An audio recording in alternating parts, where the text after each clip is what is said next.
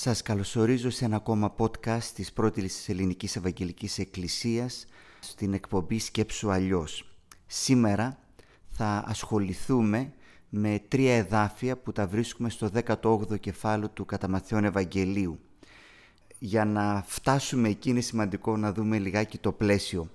Το podcast αυτό είναι υπό μία έννοια η συνέχεια ενός κηρύγματος που είχαμε μια Κυριακή. Μπορεί κάποιος να το βρει το κήρυγμα αυτό είτε στο YouTube είτε στην ιστοσελίδα της Εκκλησίας μας. Είναι από τον Ματθαίο 18. Ο τίτλος είναι «Όταν οι σχέσεις γίνονται δύσκολες».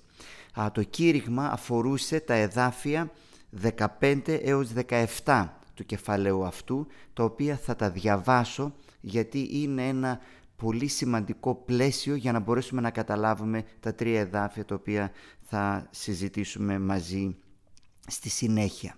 Διαβάζω λοιπόν από το κατά κεφάλαιο 18 εδάφιο 15.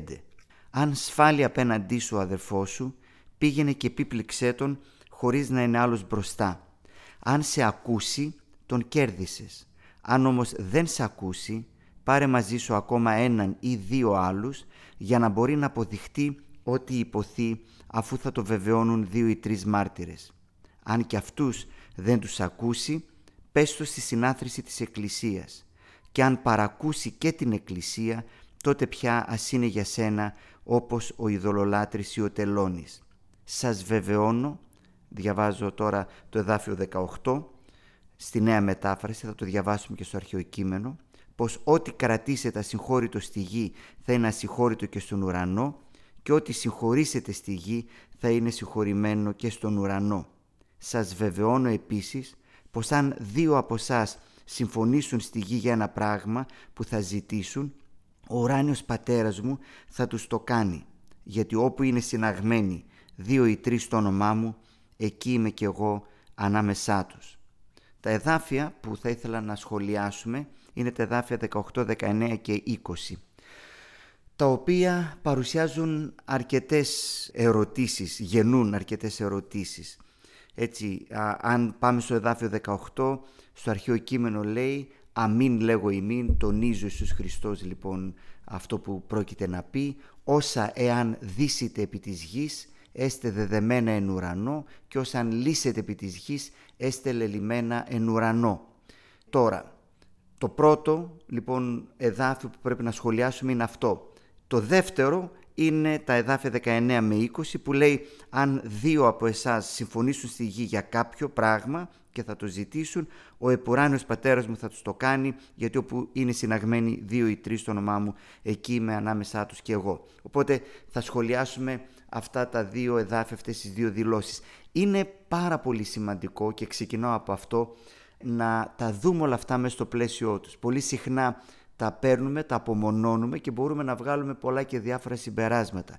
Είναι λοιπόν να κρατάμε στο μυαλό μας, γι' αυτό διαβάσαμε από το εδάφιο 15, ότι τα δύο αυτά εδάφια, οι δύο αυτές δηλώσεις, στην πραγματικότητα είναι τρία τα εδάφια, αλλά ας πούμε αυτές οι δύο δηλώσεις, το εδάφιο 18 και στα εδάφια 19 και 20, στην πραγματικότητα είναι συνδεδεμένες, ακολουθούν, σχετίζονται με αυτά που προηγήθηκαν. Δηλαδή με την συζήτηση του τι γίνεται όταν υπάρχει αμαρτία μέσα στην Εκκλησία. Πώς η Εκκλησία, πώς ο πιστός, πώς η αδελφότητα θα διαχειριστεί το πρόβλημα της αμαρτίας που βρίσκεται εντός της. Είναι λοιπόν σημαντικό ότι αυτό είναι το θέμα και το θέμα δεν είναι κάποιο άλλο, δεν είναι ε, η προσευχή και τα προνόμια της προσευχής για παράδειγμα ή δεν είναι η αποστολική διαδοχή και το ε, εάν οι επίσκοποι έχουν τέλος πάντων κάποια ιδιαίτερη, κάποιο ιδιαίτερο χρήσμα το οποίο μπορούμε να το προσδιορίσουμε και το αναγάγουμε πίσω στους Αποστόλους. Έτσι.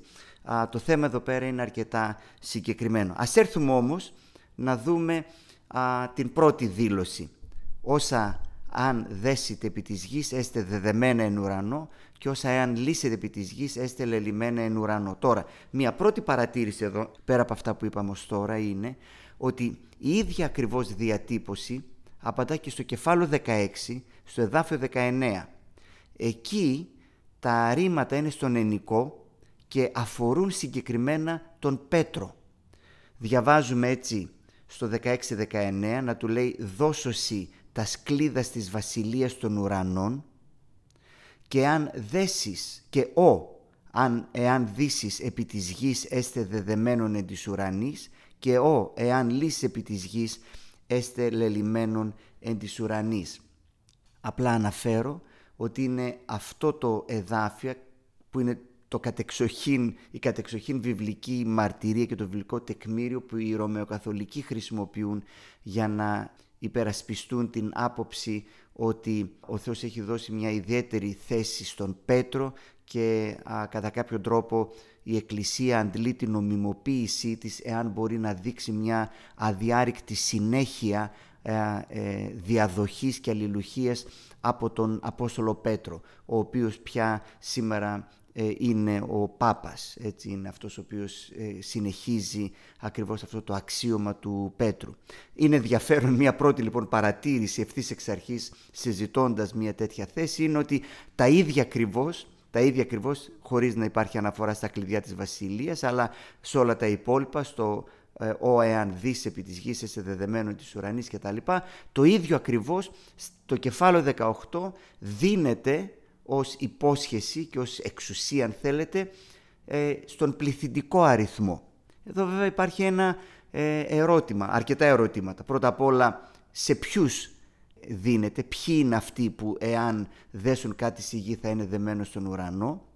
Δεύτερο, τι πά να πει δένω και λύνω, η νέα μετάφραση το αποδίδει συγχωρώ, ότι η εικόνα αυτή έχει να κάνει με την συγχώρηση, με την άρνηση της ε, συγχώρησης. Και το τρίτο είναι ποια είναι η διαδικασία που συνδέει αυτό που γίνεται εδώ στην γη με αυτό που ε, συμβαίνει στον ουρανό. Έτσι, οπότε αυτά είναι ερωτήματα που υπάρχουν. Και να πω το εξής. Αν η απάντηση στο πρώτο ερώτημα είναι ότι εδώ μιλά για τους Αποστόλους, δεν μιλάει μόνο για τον Πέτρο, αλλά μιλάει για τους Αποστόλους, τους μαθητές του Χριστού, σε αυτούς απευθύνεται. Μιλάει λοιπόν για τους Αποστόλους και αν η εξουσία που τους δίνεται είναι να συγχωρούν ή να μην συγχωρούν, τότε βλέπετε ότι αυτό το εδάφιο, αυτή η βιβλική περικόπη χρησιμοποιείται ή μπορεί να χρησιμοποιηθεί τώρα από τους Ορθόδοξους θεολόγους, την Ορθόδοξη θεολογία, για να περασπιστούν ε, την αποστολική διαδοχή, η οποία δεν αφορά πλέον τον Πέτρο αυτόν καθ' αυτόν, αλλά αφορά το επισκοπικό αξίωμα, το οποίο αντλεί λοιπόν μια τέτοια εξουσία μέσα από την διαδοχή και μέσα από τη συνέχεια. Εδώ, πέρα από οτιδήποτε άλλο, αξίζει να πούμε ότι πρώτον, όταν γράφεται η Καινή Διαθήκη, σίγουρα όταν διδάσκει ο Ιησούς Χριστός, αλλά και όταν γράφεται το Ευαγγέλιο του Ματθαίου και σχεδόν μέχρι τα μέσα του δεύτερου αιώνα, δεν έχουμε καμία μαρτυρία ότι υπήρχαν τρία αξιώματα. Δηλαδή ότι υπήρχε ένα διακριτό αξίωμα που ήταν αυτό του επισκόπου, υπήρχε ένα άλλο που ήταν αυτό του πρεσβυτέρου και υπήρχε ένα άλλο τέλος αυτό που είναι του διακόνου. Η Εκκλησία σίγουρα στις σελίδες της Καινής Διαθήκης ξέρει μόνο δύο αξιώματα, δύο ρόλους αν θέλετε μέσα στην Εκκλησία. Αυτό του πρεσβυτέρου που κάποιες φορές αναφέρεται ως πρεσβύτερος, κάποιες άλλες φορές ως επίσκοπος και είναι εναλλάξιμη αυτή η όρη και το αξίωμα του διακόνου. Η θέση, το αξίωμα του επισκόπου πρώτο αναφέρεται, ξαναλέω, στα μέσα του δεύτερου αιώνα, κυρίως από τον Ιγνάτιο, από τις επιστολές του Ιγνατίου και μετέπειτα. Άρα, ε, σίγουρα, προσέξτε, δεν λέω αν καλώς αναπτύχθηκε μία τέτοια κατάσταση, δηλαδή αν καλώς αναπτύχθηκε το να υπάρχει ο επίσκοπος που να έχει έναν ιδιαίτερο ρόλο διακριτό από αυτού του πρεσβυτέρου, δεν μπαίνω σε αυτή την συζήτηση. Αυτό που τώρα θέλω να πω είναι το εξής. Πρώτον, ότι στην περικοπή αυτή δεν υπάρχει καμία αναφορά ή καμία σκέψη για το, την έννοια της διαδοχής, ότι δίνεται κάτι ε, το οποίο μπορούν οι Απόστολοι μετά να το μεταδώσουν μέσα από τη χειροτονία σε κάποιους άλλους, στους επισκόπους και δεύτερον ότι δεν υπάρχει ο επίσκοπος ή είναι του επισκόπου με την ιδέα και την έννοια που υπάρχει σήμερα.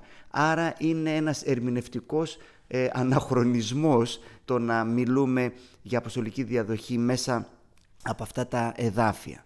Κλείνουμε λοιπόν αυτή την ε, παρένθεση και να αναφέρουμε εδώ πέρα ότι μία εναλλακτική κατανόηση είναι ότι α, αυτοί στους οποίους δίνεται αυτή η εξουσία, ό,τι και σημαίνει αυτό, είναι η Εκκλησία. Στην πραγματικότητα, αν δούμε τα προηγούμενα εδάφια, δύο φορές γίνεται αναφορά στην Εκκλησία.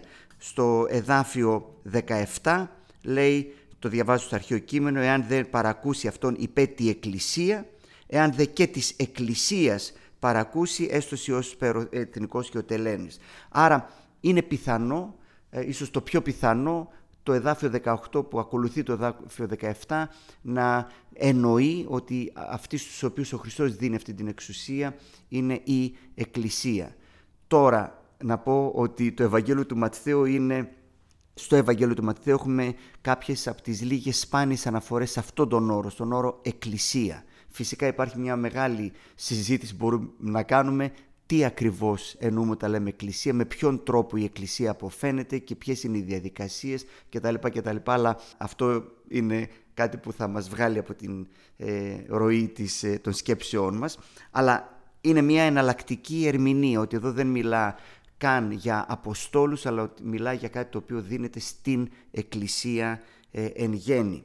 Τώρα, τι σημαίνει ε, λύνω και δένω; Να αναφέρω εδώ πέρα ότι υπάρχουν αρκετοί ε, σχολιαστές και ερμηνευτές οι οποίοι θεωρούν ότι η φράση αυτή λύνω και δένω σχετίζεται με κάποιες ραβινικές παραδόσεις και κάποιες αναφορές σε ραβινικά κείμενα στα οποία η ιδέα του λύνω και δένω αφορά την διδασκαλία για το τι επιτρέπεται και τι απαγορεύεται. Έτσι, για το τι επιτρέπω, λύνω, και για το τι απαγορεύω.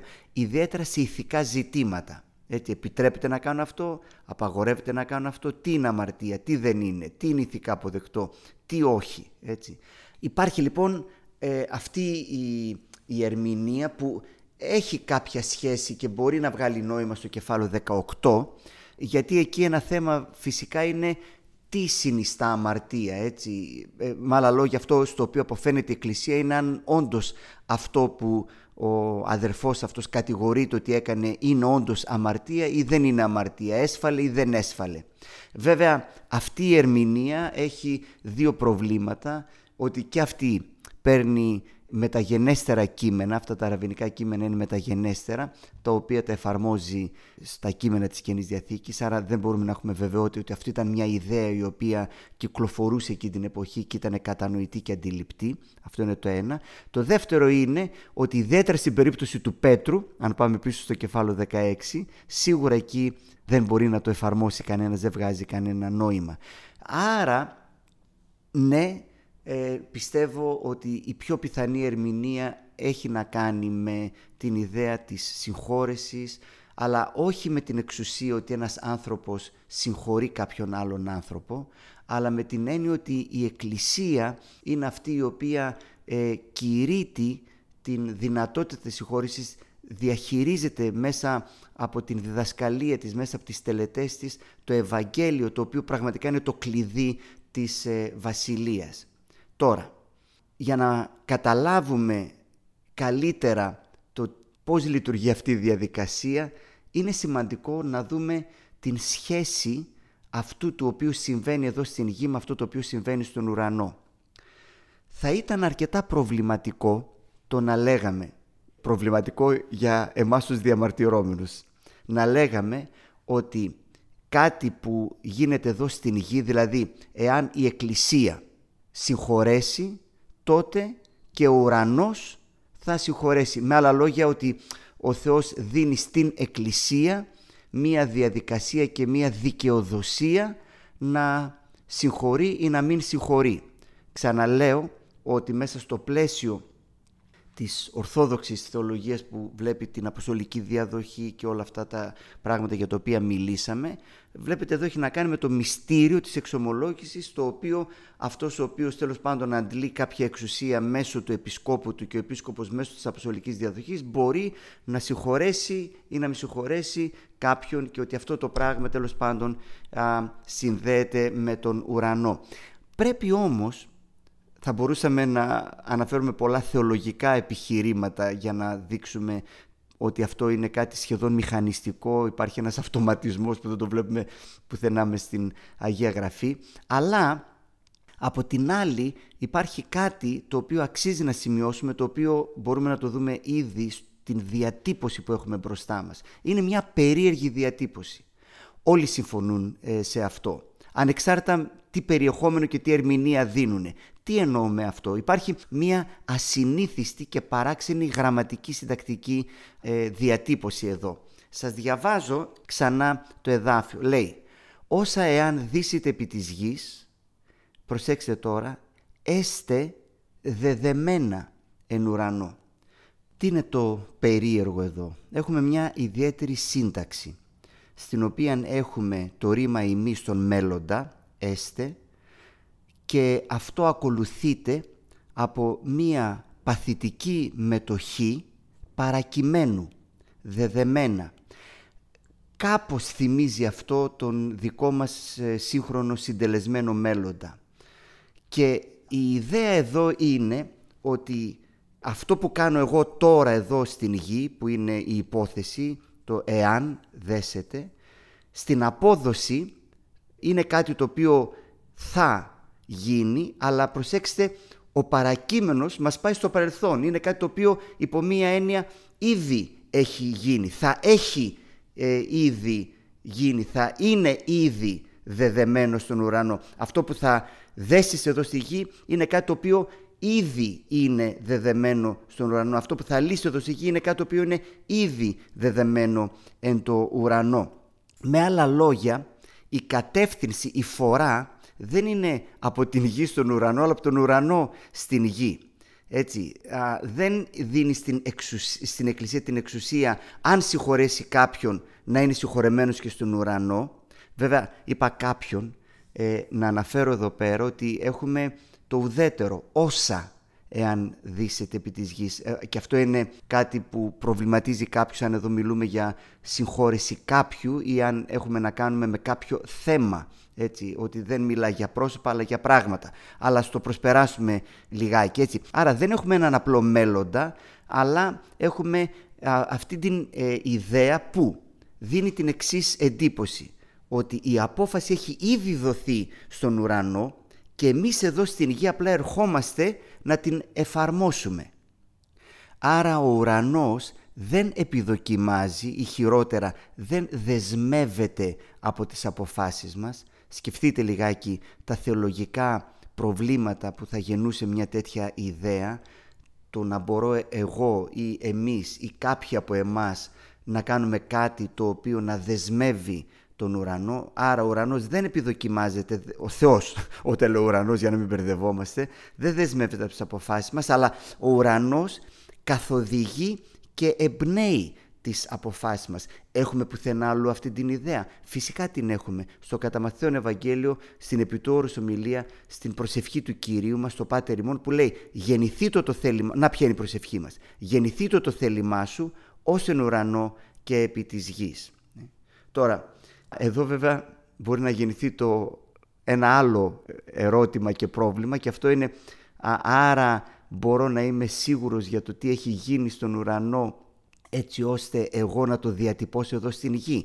Η απάντηση είναι δύσκολη σε αυτό το ερώτημα, αλλά σίγουρα θα λέγαμε ότι η Εκκλησία σαν ε, κοινότητα πιστών, έτσι, μέσα από όλες τις διαδικασίες της, μέσα από τη θεσμική συγκρότησή της, μέσα από την συσσωρευμένη εμπειρία και σοφία της, ε, είναι ό,τι κοντινότερο και καλύτερο εδώ πάνω στην γη για να μπορέσει να υποδείξει ή έστω να υπενηχθεί το τι είναι αυτό το οποίο ισχύει στον ουρανό. Έτσι. Σίγουρα βλέπουμε όμως εδώ μια μεγαλειώδη εικόνα για το τι είναι η Εκκλησία, ότι είναι κατά κάποιο τρόπο το κομβικό εκείνο σημείο που ενώνει την γη με τον ουρανό. Ερχόμαστε τώρα στα δύο επόμενα εδάφια, τα οποία δεν θα τα αναπτύξουμε με μεγάλη λεπτομέρεια. απλά εδώ να πούμε τα εξής. Νομίζω ότι είναι καλό να τα διαβάσω και μιας και τα διαβάσαμε στη νέα μετάφραση να τα διαβάσω τώρα στο αρχαίο κείμενο. Πάλι λέγω ημίν, ότι εάν δύο συμφωνήσω συνεξιμών επί της γης περί παντός πράγματος, ου εάν ετήσονται, γεννήσετε αυτής παρά, τους, παρά του πατρός μου του εν ουρανής. Ουγαρισιν δύο ή τρεις συνηγμένοι στο εμόν όνομα, εκεί ημί εν μέσω αυτών. Τώρα, και αυτά τα εδάφια συχνά έχουν γίνει πεδίο παρερμηνιών. Είναι λοιπόν σημαντικό να κρατούμε στο μυαλό μας ότι τα δύο αυτά εδάφια συνεχίζουν το ίδιο θέμα με το οποίο ξεκινήσαμε από το εδάφιο 15. Ξανά λοιπόν το πλαίσιό μας είναι η εκκλησιαστική πειθαρχία, είναι το πώς η Εκκλησία διαχειρίζεται το πρόβλημα της αμαρτίας και εδώ έχει ενδιαφέρον να σκεφτούμε ότι στο εδάφιο 19 λέει για δύο που θα συμφωνήσουν, στο εδάφιο 20 μιλάει για δύο ή τρεις που είναι συνηγμένοι και το ερώτημα είναι ποιοι είναι αυτοί οι δύο και ποιοι είναι αυτοί οι τρεις. Έχει ενδιαφέρον να θυμηθούμε ότι στα προηγούμενα εδάφια, στο εδάφιο 16 διαβάσαμε ότι αν ο, ο αδερφός ο οποίος έχει αμαρτήσει δεν σε ακούσει πήγαινε με έναν ή δύο μάρτυρες γιατί λέει α, η γραφή ότι επιστόματος δύο μαρτύρων ή τριών, να βλέπουμε τους δύο, τους δύο ή τρεις λοιπόν μάρτυρες ότι μιλούμε για το ίδιο πλαίσιο, δεν είναι απλά δύο τύποι που απλά αποφάσισαν να βρεθούν μαζί και επειδή είναι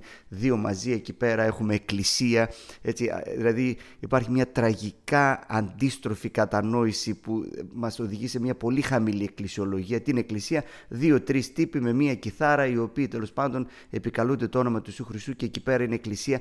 Λέει το ακριβώς αντίθετο αυτό το εδάφιο ότι προσέξτε ότι όλη η, υπόθεση εδώ είναι μιας εκκλησίας θεσμοθετημένης, συγκροτημένης αυτό μας δίνει το πλαίσιο των προηγούμενων εδαφίων. Άρα συνεχίζει εδώ το θέμα, πολύ γρήγορα να πούμε, συνεχίζει εδώ το θέμα να είναι το θέμα της διαχείρισης της αμαρτίας εντός της Εκκλησίας και της εξουσίας που υπάρχει στην Εκκλησία να αποφαίνεται και να αποφασίζει και να διαχειρίζεται τέτοια δύσκολα θέματα. Δεν είναι λοιπόν μία λευκή επιταγή αν δύο άνθρωποι συμφωνήσουν ό,τι και αν ζητήσουν θα τους δώσει ο ουρανός. Συνεχίζει το ίδιο θέμα ότι, ότι αν δέσεις είναι δεμένο, ότι αν λύσεις είναι λυμένο έτσι ότι έχει να κάνει αυτό το πράγμα με αυτή την ιδιαίτερη ευθύνη και εξουσία που έχει η Εκκλησία να διαχειρίζεται αυτά τα δύσκολα τα σκοτεινά και τα δυσάρεστα ζητήματα, τα ζητήματα της ε, αμαρτίας. Και η υπόσχεση, αυτό που κάνει την διαφορά, είναι, για να μην μπερδευόμαστε, ε, και αυτό νομίζω ότι είναι που ξεκαθαρίζει όλα τα πράγματα, το κλειδί σε όλη αυτή την εξουσία, αν θέλετε, είναι η τελευταία φράση στο, στο εδάφιο 20, ότι αυτό γίνεται, λέει ο Χριστός, εις το εμόν όνομα και εκεί μη εν μέσω αυτών. Έτσι. Είμαι εκεί ανάμεσά τους. Σε τελική ανάλυση λοιπόν η εξουσία δεν είναι αυτόνομη, δεν είναι αυτοτελής, δεν είναι αυτόφωτη, δεν είναι ανεξάρτητη. Η εξουσία που έχει η Εκκλησία είναι όταν και όσο αυτή η Εκκλησία πράττει στο όνομα του Ιησού Χριστού με την παρουσία του Ιησού Χριστού εντός της. Τελικά λοιπόν είναι η εξουσία του ίδιου του Ιησού Χριστού. Υπάρχει κάτι ενδιαφέρον εδώ, δύο τελευταία σημεία και ολοκληρώνουμε. Υπάρχει ένα γνωστό ραβινικό λόγιο που λέει το εξής. Αν δύο κάτσουν μαζί και το μεταφράζω και οι λόγοι της τώρα είναι ανάμεσά τους τότε η σεκινά που είναι η εβραϊκή λέξη που σημαίνει σκηνή και έχει να κάνει με την δόξα του Θεού μες στον ναό, η δόξα του Θεού αναπάβεται στο μέσον τους. Το ξαναδιαβάζω. Αν δύο βρεθούν μαζί και οι λόγοι της τώρα είναι ανάμεσά τους, τότε η δόξα του Θεού αναπάβεται στο μέσον τους.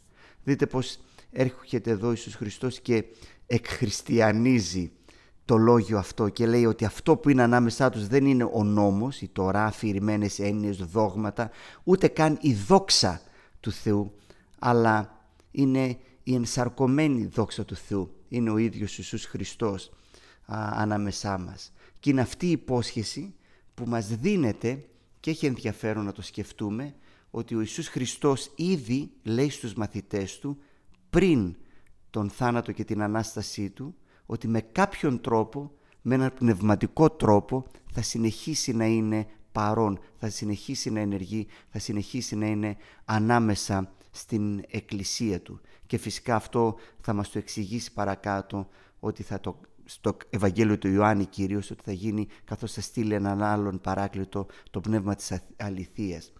Ο Θεός λοιπόν μέσω του Ιησού Χριστού συνεχίζει να είναι μαζί μας και αυτό είναι το μεγάλο μάθημα μέσα στην Εκκλησία όχι μόνο τις στιγμές που η Εκκλησία γράφει ε, ένδοξες σελίδες υπακοής και διακονίας αλλά ακόμα και στις πιο σκοτεινές και δύσκολες στιγμές όταν έρχεται να διαχειριστεί το πρόβλημα της αμαρτίας.